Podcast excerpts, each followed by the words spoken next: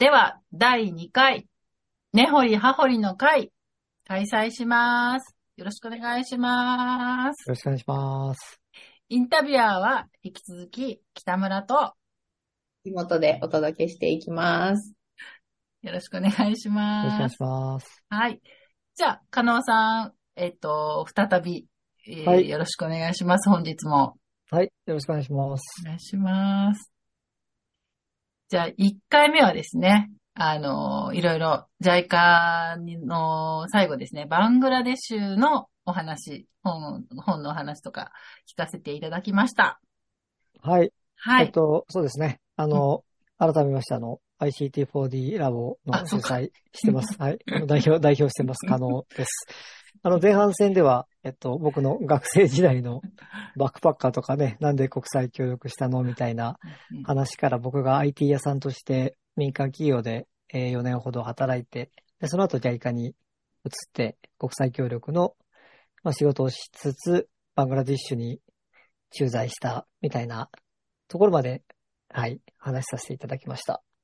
そうですね。このバングラディッシュで駐在された後、留学したというふうにお聞きしているんですけれども、はい。ど、どのような経緯でどちらの国へ留学されたんでしたっはい、この時は、えっと、あの、すごく迷ったんですよ。えっと、修士か博士かですごい迷って、で、僕は国際協力のを勉強したことがないっていうコンプレックスが少しああって、結構あって、で、イギリスとかで、あの、国際開発系の修士で、こう広く学んでみたいなっていう気持ちと、あと IT をずっとやってきたんで、ちょっと IT を高めるために博士課程行きたいなっていうのと二つあって、えーまあすごく迷ったんですが、まあ最終的にはせっかくなんで、こう強い方を伸ばしたいなと思って、えー IT 系で、えー留学することにしました。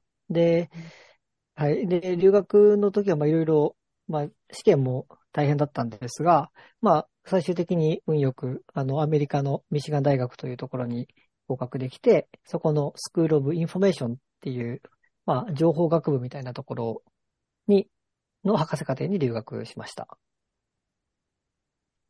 それは JICA に在籍しながら行ったんですよね？そうですね。JICA の給食制度があうんはい。それで行かせていただきました。その時に、えっと、なんか、ルワンダとかも行かれたってお聞きしたんですけれども。そうですね。うんうん。あの、留学制度は、当時は、今はわかんないんですけど、うんあ、の、修士が1年、博士が2年っていう制度になっててうん、で、2年で終わるわけもないんですが、まあ、とりあえずそういう約束なんで2年で行って、うん。えーその一番最後のところで、やっぱりあの、まあ、日本もそうかもしれないですけど、海外で PhD 取る、特に社会科学系で取るにはやっぱフィールドワークが必須で、うん。で、やっぱどっか行かなきゃなっていうところは指導教官とも話をしていて、うん。うん僕は、まあちょっと短めで3ヶ月程度でしたけど、うん。ルワンダのあの ICT 商工会議所に、あの、リサーチインターンみたいな形で行かせてもらって、そこで、はい、あの、データ収集とかさせてもらって、最終的には、あの、ルワンダの ICT 産業のジレンマみたいな感じで論文も出させてもらって、はい。そういうフィールドワークもできました。はい。PhD は博士課程を取る工程でってことですよね。課程でってことですよね。そうです。あの、PhD はい。えっと、ピトさんは PhD、うんあの、博士号、博士課程ですね。博士課程、博士課程。はい、はい。すいません。秋元さいえいえ。あの、ルワンダをフィールドワーク先として選ばれたのは何かこう、理由があったんですか ?JICA で関わったこと。そうですね。もうあの、なんでしょう。PhD、もしくは博士課程取るのに、やっぱそのデータ取るってなると、もうやっぱり過去のコネクションをフル活用しなきゃ無理だなと思っていて、ん。うん。で、そこまで指導教官はサポートしてくれないので、自分で探してこいって感じなんで、そこは僕がルワンダを東京に JICA 本部にいた時に担当していたうん。ので、その時にあの山中さんっていう方が専門家で行かれていて、もう本当に国にめちゃめちゃ入り込んでるすごい方なんですが、えーその人がまだ専門家やってたんで、正月に、そのその人はアメリカに住んでて、ルワンダの専門家やってたんですけど、うん彼の家に正月遊びに行った時に、あの、フィールドワーク行きたいんだけどって話をしてたら、おルワンダいいんじゃないみたいな話になって、行きたいですっていう話をしたら紹介してくれて、で、ビザとか、まあ、もう手配一緒にこうやったりして、へはえ。ルワンダに行けたっていう、とても、なんかこう、仕事じゃない、出張とかじゃない形でこう、完全に研究者として行けたのはとても、はい、楽しかったですね。プレッシャーも少なくて、じっくりできました。え、実際に仕事もするみたいな感じなんですか？その、もうですね、ど、どっちかって入り込んで、うん。その ICT 商工会議所のメンバーとして3ヶ月いて、日本企業の受け入れしたりほう。しながら、えーあの、ルワンダの IT 関係者にどんどん時間見つけてインタビューをしまくるっていう感じで、もうあの、本当にわらしべ長者のようにですね、最初その ICT 商工会議所のトップに話を聞いて、そこから誰か IT 企業か政府か民間の人、面白い人いないかって言って紹介してもらって、その人のとこ会いに行って、で、うん。で、また誰か紹介してもらってみたいな形で、本当に政府の人も民間の人も学生もうん、えー、もしくはドナー、JICA とかうんうん。とか、そういうドナーの人とかもいろいろ話を、はい、こう聞きまくってましたね。なんかルワンダっていうと当時なんかこう IT 先進先国？進国一国みたいな感じですけど、実際行かれてみて、ど、どんな感じだったんですか？はい。やっぱ国としてはすごく頑張っていて、やっぱその、まあ、虐殺の歴史もあった、そこから立ち直っていこうっていうところで、IT をこう国の主力に据えていくっていううん国のリーダーシップはめちゃめちゃ発揮されていた一方、うん。ケニアとかあの辺と比べると、なんか大きい IT 企業が育っていなかったり、こう、なんでしょうね。なんかスタートアップはめちゃくちゃ多いんですけど、成功してる会社が少なくって、で、これなんでだろうっていうのが、そもそもの僕のリサーチクエスチョンというか、疑問があって、それでこう、なんで IT 産業がうまく発展しきれないのかな、みたいなはい。のを調べに行ったっていう感じでしたね。うん。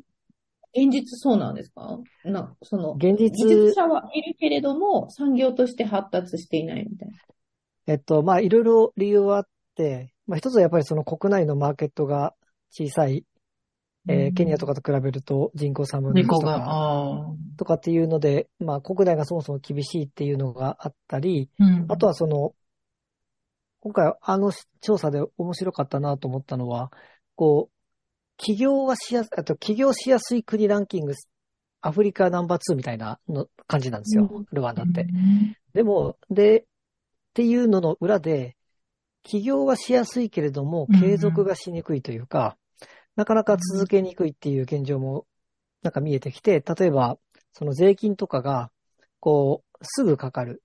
えっと、外国から取ってくる、こう、エンジェル投資家からもらうお金に税金がかかったりとか、なんかっていうような話があったり、こう、経理とかの専門部メンバーがいない会社がほとんどで、ただ IT を学んだ大学生3人でやってましたみたいなとかが多くて、そういうホームとか経理とかそういうのができない会社が多くて、あの、立ち上げはするけど、うまく発展できないとか、なんか、はい、いろいろ課題はあるなっていう、はい、その、おとても面白く頑張ってるっていう、反面そういうジレンマというか、ボトルネックもあるなっていう、はい、感じでしたね。なるほど。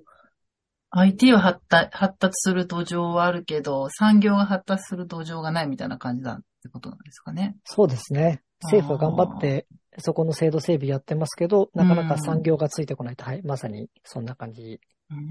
ですね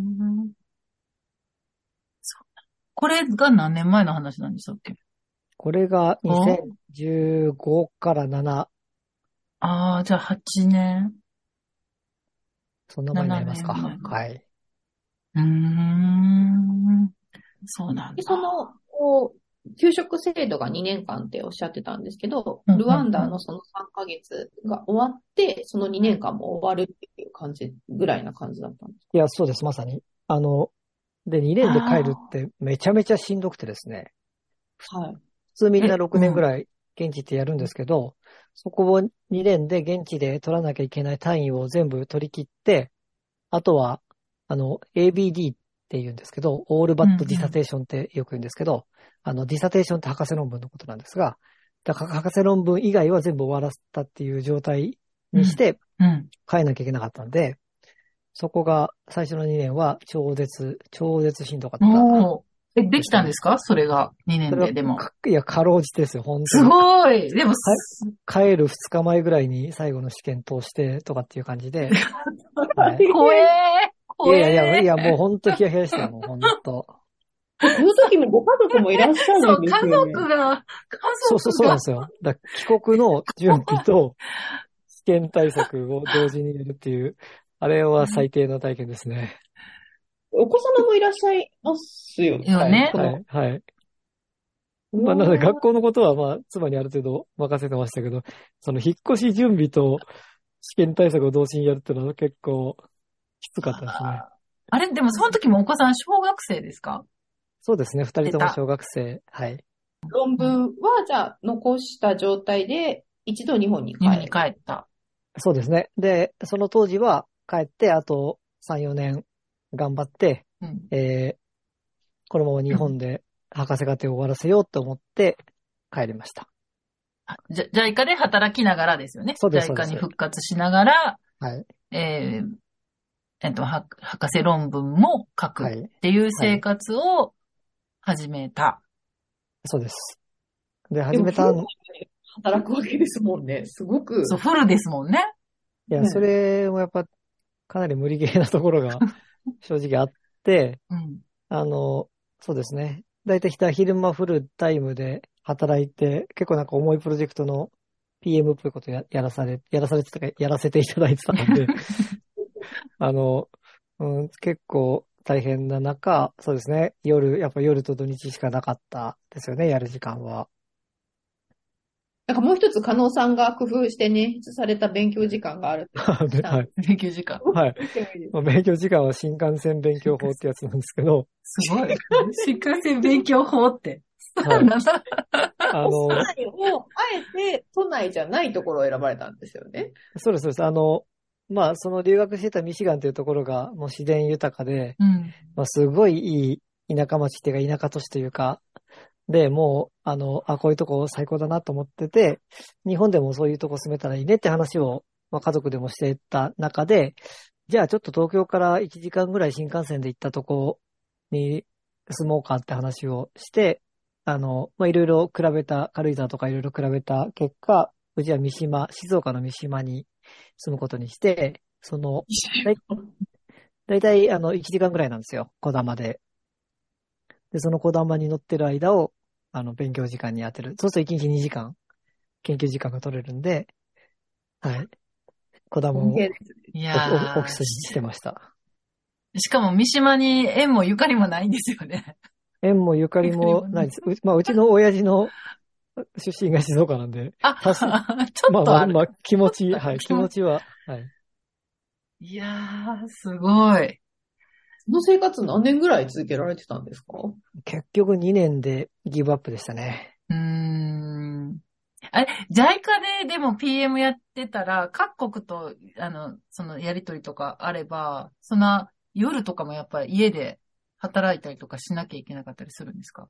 いや、あの時は、うんえっと、情報システム系の担当をしていて、はい。そ。の JICA の中のですね、あ、うん。で、なんかどこまで話していいのかわかんないですけど、うん。まあ、あの、例えば経理のシステムとか、こう人材のとか、そういうのが全部バラバラになってたのを、もう一緒に、こう、効率悪いんで一個にしようみたいなうん。プロジェクトの担当をしてました。なので、まあ、基本的に国内の仕事が多かったですね。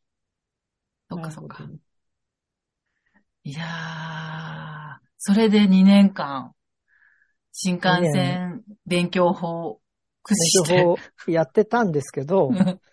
やっぱり、その、PhD 生、博士課程の学生と、フルタイムの JICA 職員と、うん。あと、父親っていう仕事がもう一個あって、その三つを、あの、両立するのは、ちょっと不可能だなっていうふうになって、だんだんちょっと、うんこう、心がすさんできたところがああってですね。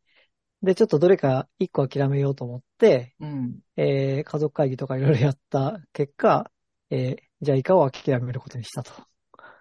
で、アメリカに戻ることにしたんですね。すごいなご家族の決断ぁもすごいです。うんそう。こ、ここはもう、家族はもう、はいって感じだったんですか？それでもいやいやいや結構いやいや、結構、結構、うん、子供がやっぱ小学校高学年ぐらいになりかけてたんで、やっぱり転校することに少し抵抗をそうですよね。うん。うん。まあでも、ただ、ただ知ってるアメリカのね、いアメリカにいた学校に戻るって話だったんで、彼らも。ああ、同じところに戻る。そうですそうですそっかはいそっか、そうですよね。そっかなので多少は、多少は、まあまた戻れるのかって感じではありましたけどね。なるほど。その時お子さん何歳、あ、あれ何歳何歳何歳だったんですか？10歳、8歳ぐらいですかね。?13、8歳。あ、そっか、二人か。うん。そっかそっかそっか。なかなか、なかなか家族も大変な感じだけれども、うんついていったんですね。そうですね。しかもちょうどフルタイムの仕事を辞めちゃったので、うん、ちょっといろいろ、いろいろリスクはやっぱありましたよね。その金銭的、まあ特に金銭的ですかね。うんあですよね。一家の大黒柱のそのフルタイムの仕事が勝手に、勝手に無職になって。そうですもんいやー、奥さんすごいな。すごいあい。つ無職、あいつ会社辞めてアメリカ行くらしいよとか言って、40ぐらいで、なんか何を血迷ってんだろうねみたいな、多分感じだったと 思いますけど、周りの人から。周りの人はね。はい。まあ確かに、普通に、あの、普通の人から見たらそうですよね。はい。だいぶ血迷ってるな。うん。らお親にも相談しなかったですね。もう親にはもう、あの、すべ、すべてが、いや、しないです。あの絶対反対、絶対反対されるの分かってるんで。自己報全部全部決まった後に、やめましたってアメリカ戻りますって言って。言って。ま、孫も連れて戻りますって言って。はい。ごめんねって言って。はい えーそれがアメリカでじゃあ生活を始めて、そこから何年ぐらいアメリカにいらしたんですそかこから2年半ぐらいですかね、博士課程終えるまでかかったのが。で、なので合計でうん 6, 6年半かかってますね。それぐらいかかるんですね。うん。それでも僕の、その研。究員、研究員として、こう、渡航されたっていう感じになるんですえっと、ここ結構知らない方も多いんですけど、うんうんうんアメリカの、まあ、ミシガン大とかあの辺のクラス以上の、えっと、博士課程だと、大体、あの、雇用されるんですよ。リサーチアシスタントか、ティーチングアシスタントの仕事をくれて、うんえーそれをやる代わりに授業料が無料になって、あの、毎月お給料がもらえる。ですね。なので、完全な無職というよりは、まあ、なんでしょう、まあ、あの、半分パートタイムで働くような研究員みたいな感じで戻りました。うんでもそれが教えてもらしたってことなんです。そうですね。てか、その辺ないと、アメリカのあの、バカ、バカ高い授業料の大学で、えっと、6年間とか、無職でやるってのは不可能なんで、うんだってだって1年500万かかったら、6年いたら3000万。でそんなに、そんなにあの、博士課程の学生が払えるわけがないので、まあ、なのでそういう雇用、うん雇用する、なんかシステムが出来上がってますね。なるほどです。まあ、基本的にはそういうもものなんですか？その、あ、一定以上の大学になる。そうですねそう。いうものですそういうものなんですか？はい。へえ。あれ？その時に ICT4D を立ち上げた？あそうですね。あの JICA を辞めたタイミング、辞めた次の日に、はあ。次の日はい、竹内さんと、うんえー一般社団法人 ICT4 デベロップメントを立ち上げたですね。え はい。なんか、いや、その、無職になるのが怖かったっていうのもちょっとあるんですけど、一応、そうするとこう、経歴上はうん JICA 辞めた次の日に法人立ち上げ代表就任みたいな、確かに。ちょっとしたなんか、キャリアかっこいい続いてる感。ですね。うん、続いてる、続いてる。続いてる感続いてる感、すごい出てます、出てます。はい。で、初めてその2ヶ月後ぐらいに ICT4D ラボを立ち上げたっていう感じですね。へえ。二人で？はい、二人で。二人はいで、ラボ、この、このラボが立ち上がったんですね。そうですのそう頃2019年の10月ぐらいに。コロナの前ですね、じゃあ。三年前そうですね、コロナのちょっと前、はい。へえ。なるほど。で、一旦、いあ、えーいあっちに行って、はい。2年半ぐらいで、で、つで帰ってきたのが、今日、帰ってきたのがちょうど、去年？一昨年？はい。ん？1年ちょっと前ですね。うんうん。去年の2022年の4月から働き始めたので、その1ヶ月前ぐらいに帰国しました。なるほど。で、日本に帰国したのは、もう終わったから帰国したんですよね？あの、そうですね、就職活動でいろいろアメリカに残るとか、他の国とかいろいろまあ、な、散々悩んで、うん。最終的に、うんあの、金沢工業大学で教員のポジションが、まあ、あってうん、そことちょっとご縁あってうん、はい、帰ってきたっていう感じですね。もう、で、げ現職の金沢工業大学に入ったと。はい。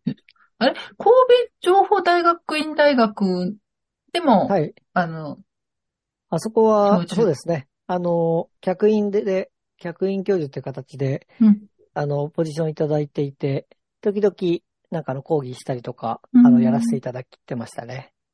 あ、それアメリカにいる時からなんですか？はいい、はい。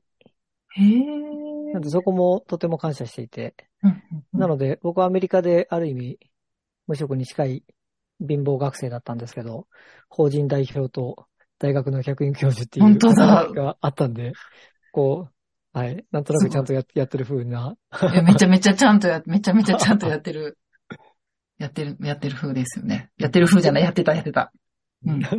っていう、まあ、で保険、保険をかけられたというか、国際はい、国際開発のキャリアもお持ちで、IT のこう博士課程までお持ちで、で、それで、こう、国連に進む道とか、あの、いろいろな、また企業に戻るはい道とかあったと思うんですけど、その中で、こう、大学を就職先として、こうはい選ばれたっていうところの決断のポイントってどんなところだったんですか？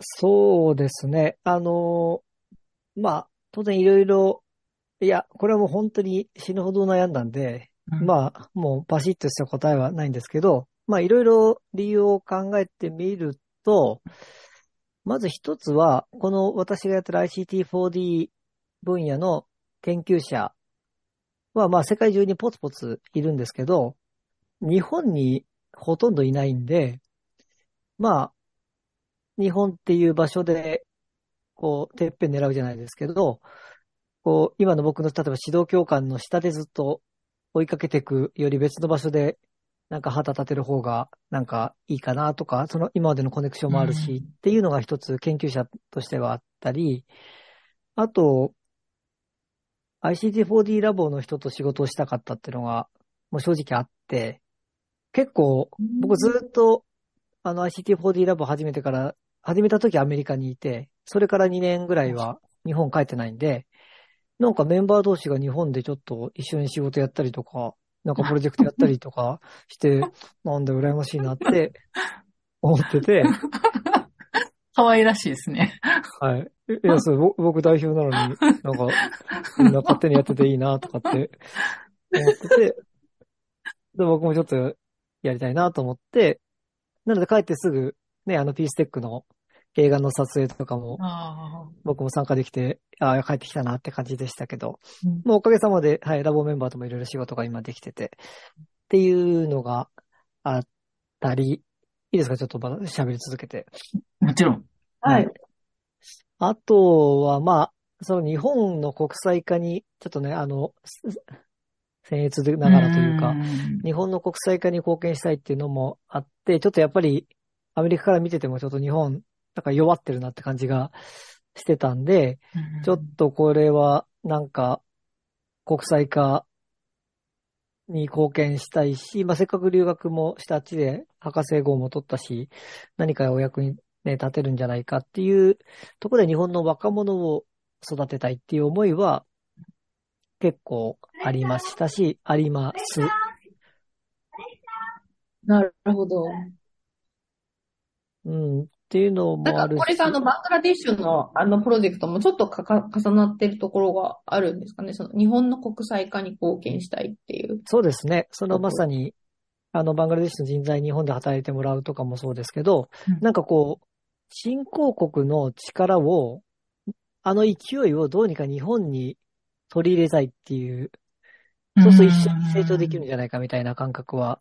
だと日本が貧しい途上国を助けてあげますじゃなくて、うん。うん。新興国の勢いある成長を日本に取り込むことによって一緒にこう成長できるんじゃないかなみたいな感覚はあったり、うん、っていう感覚があるな。で、その辺でなんかできないかなってずっと思っているっていうのもありますし、まあ、あとすごく個人的な話をすると、JICA で10年ぐらいやって、仕事はすごく面白かったし、やりがいもあったんですけど、やっぱその政策レベルで、こう人が見えるというよりは国を、国が見えるというか、国づくり本当にのし仕事が多かったんで、ちょっと政策とかよりかもう少し手が届く範囲の、こう、人たちを育ててみたいな、みたいな感じがあって、大学だと自分のゼミとか持って、本当にその子たちの人生にインパクト与えられるんで、そういうことやってみたいなと思ったのもありますね。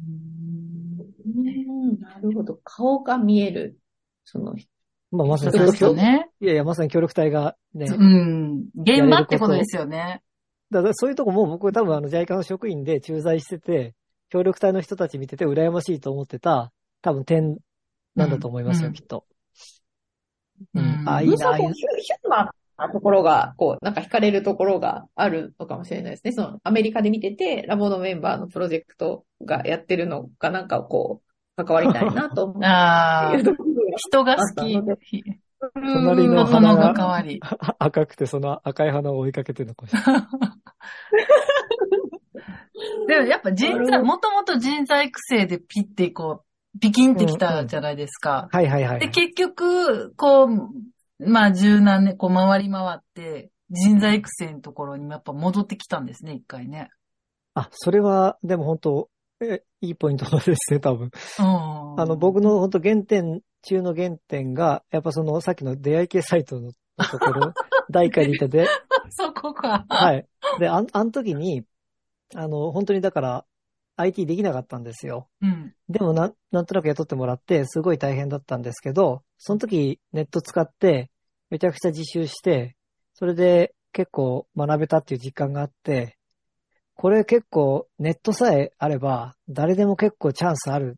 それが IT だ、みたいな感じが、経験、僕の原体験があって、で、これを途上国の人にも感じてほしいな、みたいなのが、ああ。その IT 人材育成やりたくなかなった原点なんで、多分その感覚が、はい、今でもやっぱあるんで、やっぱり、やっぱ、なんか、なるほど人材育成 IT の可能性をやっぱ知ってほしい。はい、それに知ってほしい。はい、はい。なるほど。。あとなんか出会い、出会いっていうのが好きなんでしょうね。出会い系やったっていうのもあるかもしれないけど。いや、そ、それはそ それは、それはそれで偶然かもしれないけど。僕は出会ってないですよ、そのい頃。やいや、そっか。システム作ってただけですよね。テストはしてましたけどね。あ、テストしてたんですか？でも、そキミの、はそれをこう日本の若者に伝えたいってことですよね。その IT の可能性っていうところと国際そうです。がはい。うん。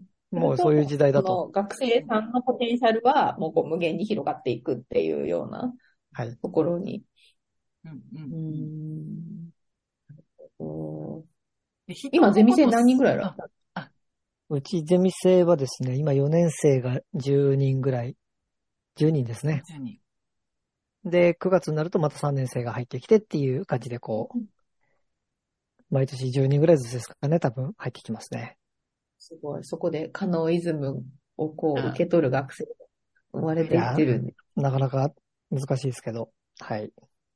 でもね、その学生さんが協力隊になったりとか、なんか JICA の職員になるのか、そうですエンジニアのよね。感じですけど。そうですね。この間も協力隊の方の出前講座で来ていただいて、うんちょっとケニアの話してもらいました。ああ、いいですはい。ね。もう、どんどん洗脳していこうと思って。洗脳。私も母校に行った記憶があります。帰ってきてかへら。大学に行きましたね。すごい、やっぱりキラキラした目で見てくれるので、なんか嬉しかったです。ー 洗脳してきました。でなんかこう今後の、こえう、なんか希望とか、うんあの、展望とか、どんな感じなんですか、カノンさそうですね。やっぱその、まあ、とりあえずは大学教員としてまず頑張っていこうっていうところもあって、まあ、留学生とかもこう取りながら、少しずつやっぱ国際、大学の国際化もそうですし、僕の研究室の国際化もそうですし、まあそういう感じで、で、そうするとやっぱいろんな国に教え子が旅立っていくと、それもそれで面白そうじゃないですか。あ教え子がね、20年後大臣になりましたとかって言ったら最高だなと。ー すげえな。いやでも最高ですよね、それね。うん。ね、だって日本に国費留学とかで来る子たちを留学生で取れたら、それなりの確かに確かに。そっかそそっのいいところに戻るはずなんで、いや、そんなになんかありえない話じか。あゃないりえない話じゃないで。すね。はい。なのでそういうのもやってきたらなと思いますし、うん、まあ、また旅に出たいなとも思いますし、はい。んあ、そう、そう、世界一周の話も、ね、その、そうですよね。1ヶ月そうだそうだ、1ヶ月無理やり回りましたけど、その野村を辞めた時にう、んうんうん。ちょっとやっぱりまだ物足りないんで、ちょっと50代ぐらいで2年ぐらいどっか行けたらいいなと、2 年、2年かけて。いいなとでもなん思いかこう、ラボのメンバーと教え子をこう巡ったぁ。ら。巡ればね、一周できちゃいますよね、絶対。本当ですよ。とアフリカも5、6人いますしね。うん。南米も2、3人いるしめ。ちゃめちゃ楽しいですね、それね。はい。そう、そういうのもやりたいなと思いますいやーね。いい、いい。あとなんか私、加納さんがすごくこう、前おっしゃってて印象的だったのが、あの、一人参観学連携ができるっておっしゃってた。すごいキーワードだと。はい。あの、そうですね。僕が20代 IT 屋さんで、民間企業で働いてて、で、30代は主に JICA で国際協力やって、で、今40代入って大学でやってて、で、これ10年ぐらいやると、こう、民間10年、えー政府10年、大学10年っていうと、あ、これ三感学、一人三感学連携だ参なと観学連思ってて、で、あんまりそういうことをやってる人周りで。携。いないですよね。見たことないいや、見たことない、見たことない。なので、それが50歳ぐらいになった時に、その先に何かあるのか、何もないのか、わかんないですけど、うんはい。っていうのはちょっと、まあ、僕自身も目指したいとこだし、楽しみなとこでも、はい。あって、まあ、その辺のこう、ハブみたいになっていきたいなって、な、なれたらいいなと思ったりはしますね。ね、でも先ほどの国費留学とかであれば、うん結構、官、官が関わってきますもんね。く国とうん、国。うん、うん。うんうん。いや、そうなんですよ。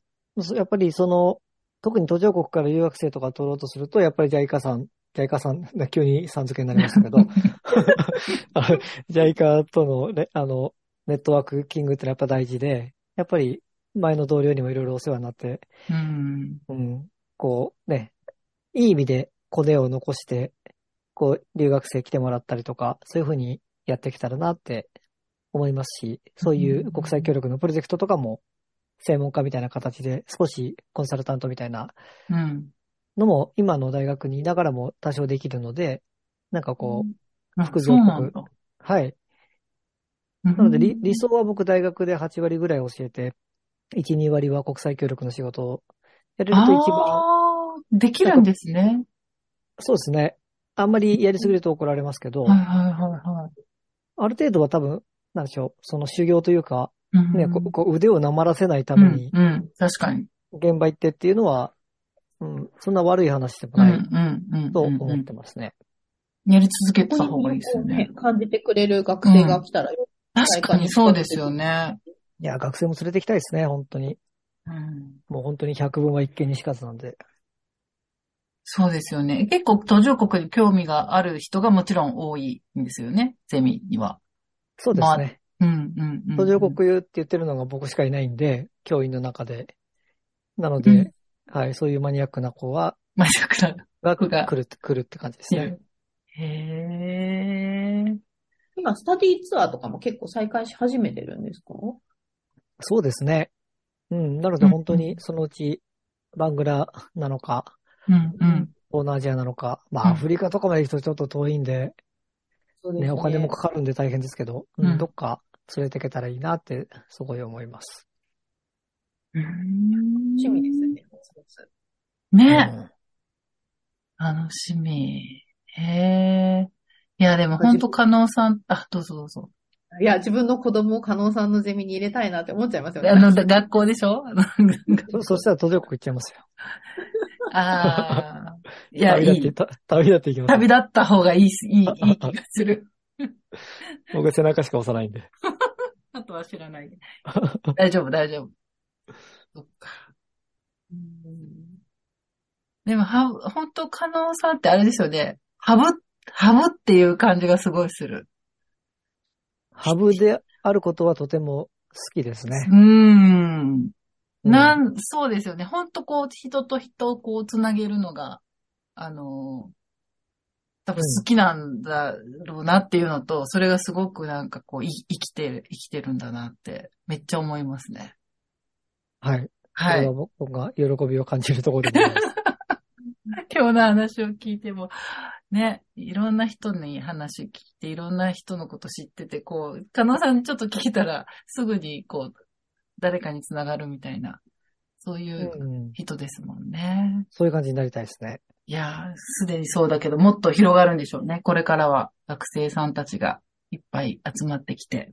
うん。ねありがとうございます。ICT4D. では、そろそろ、終わりの時間が近づいてきました。が、ちょっと最後にね、あの あの、最後、ちょっと軽く、あの、軽く、ちょっと感想でも聞こうかな。どうでしたか ?2 回にわたって、あの、いなんか人生を振り返っていただきましたが。そうですね。なんかいろいろ赤裸々にそうですよね。で、ちょっ結と、構語ってくれましたよね。はい。ちょっと聞くのが恥ずかしいというか、聞かれるのが恥ずかしいというかなんか、はい。だいぶさらけ出してしまった感じがうん、ネタを出し切ったか、出し切ってしまった感じが。いやー、でも非常に面白い話が聞けてよかったです。はい、ありがとうございました。ありがとうございました。ありがとうございましした。はい。ありがとうございます。じゃあ、このね、えーっと、なんだっけ、タイトル。あ、根掘り葉掘りの回。根掘り葉掘りの回。また3回、4回と、ちょっと、あのーやっていきたいと思いますので、皆さんはい。どんどん聞いていきましょう。では、はい。じゃあ、1回目、2回目とも、あ、ちゃちゃ、2回目も聞いていただきまして、ありがとうございました。ありがとうございました。はいありがとうごありがとうございまし。ざいました。た加納さんもありがとうございました。はい。北野さんも秋元さんもわざわざありがとうございました。ありが。とうございました。呼んでいただいて。ございます。それでは、はいさよなら。さよなら。